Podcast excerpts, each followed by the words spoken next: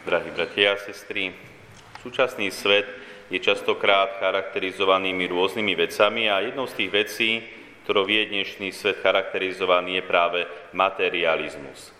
Čiže, že človeku ide o to materiálne dobro, aby sa zabezpečil, aby mal, aby bol spokojný a veľakrát sa môže stať, že aj tá matéria, alebo ten materializmus tohoto sveta sa môže stať pre človekom takým bôžikom, čiže niečím, prečo žije, na čom stojí jeho život. A keď to nemá, tak konec koncov padá jeho šťastie, padá jeho život. Dobre vieme, že to nie je dobré.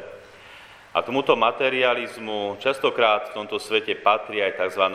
efektívnosť.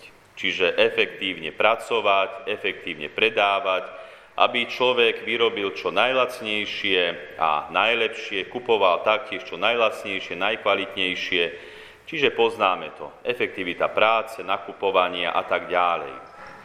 A keď sme sa pozreli na Ježiša Krista v dnešnom evanielium, mohli by sme povedať, že pán Ježiš nebol efektívny.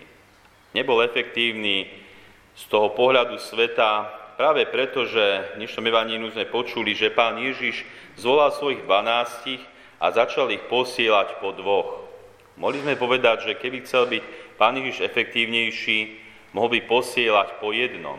Keby posielal Pán Ježiš svojich učeníkov do sveta, aby hlásali, uzdravovali a aby privádzali ľudí k Bohu, tak keby išiel každý učeník do nejakého mesta alebo miesta, aby mohol zasiahnuť viac ľudí. No počuli sme o tom, že Pán Ježiš posielal po dvoch.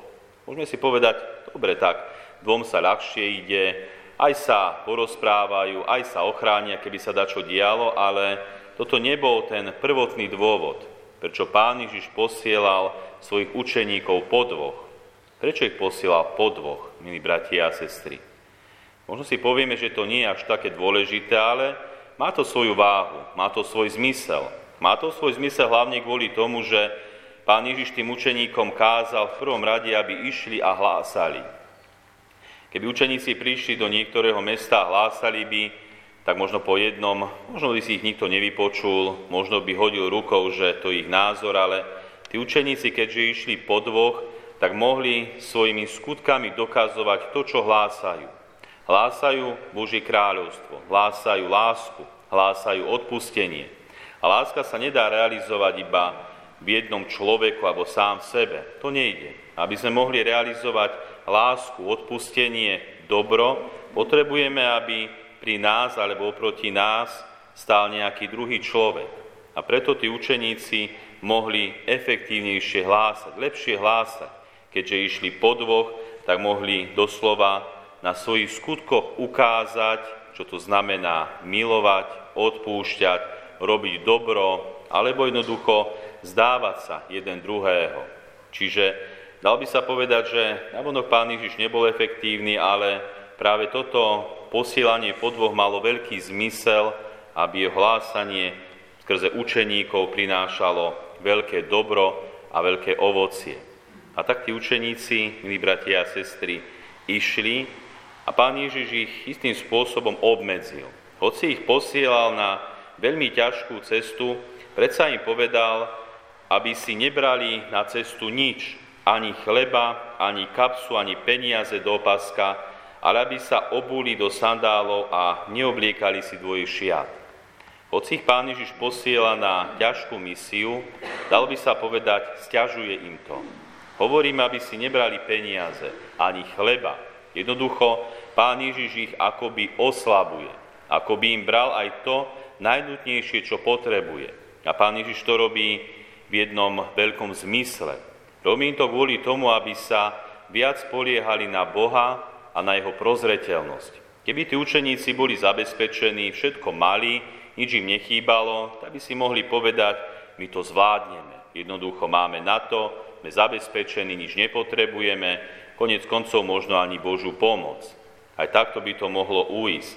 Ale keďže tí učeníci nemali, boli odkázaní na to, že sa Boh postará o nich, že im Boh zabezpečí stravu, ubytovanie, možno iné veci, ktoré potrebovali. Jednoducho, Pán Ježiš ich urobil slabými, aby sa v ich slabosti prejavila Božia moc a Božia veľkosť.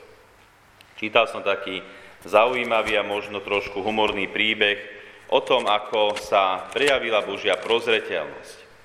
Veľmi chudobná žena telefonovala do kresťanského rádia a prosila o materiálnu pomoc. A veľmi bohatý, ale zákerný muž, ktorý zachytil túto prozbu v rádii, sa rozhodol niečo nekale podniknúť. Zavolal do rádia, vypýtal si túto adresu tejto ženy, ktorá prosila o pomoc. Potom radil svojej sekretárke, že by nakúpila veľa jedla s tým, že keď, sekret, keď nájde túto žobráčku, túto ženu, tak jej má povedať, že toto jedlo je od samotného diabla. A keď sekretárka konečne našla túto úbohú ženu, tá od častia začala náhlivo brať jedlo s radosťou a dávať si ho do svojho domu. A tá sekretárka sa pýta, Nechcete ani vedieť, kto vám posiela toto jedlo? A žena odpovedala, nie. Na to vôbec nezáleží, pretože keď Boh niekomu nariadí, tak aj diabol musí poslúchnuť. Božia prozreteľnosť, dal by sa povedať, sa stará. Ako hovorí Sveté písmo, najprv sa máme starať o tie Božie veci a to ostatné dostaneme navyše.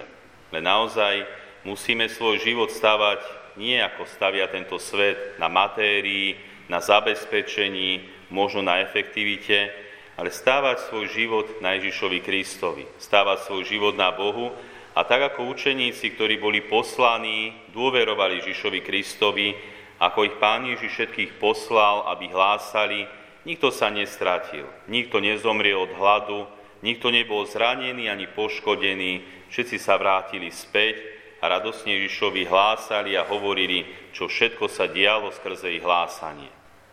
Takže, milí bratia a sestry, aj my sa spoliehajme na Boha, spoliehajme sa na Ježiša Krista. Keď nás Pán Ježiš niekam posiela, určite sa postará o nás. Ak sa chceme my zabezpečiť sami a všetko mať pevne v rukách, určite to nebude najsprávnejšie. Nechajme sa viesť Bohom Ježišom Kristom, a vtedy zažijeme možno také veľké veci, ako zažili učeníci, keď, ako počujeme v závere, mnoho zlých duchov sa im podalo a pomazali mnoho chorých a uzdravovali. Zažili naozaj skrze Božú milosť tým, že odovzdali svoje životy Bohu veľké veci. Aj my zažívajme v tomto svete veľké veci, aby sme aj svoju vieru upevnili, a rástli hlavne v láske voči Bohu aj voči svojim blížnym. Amen.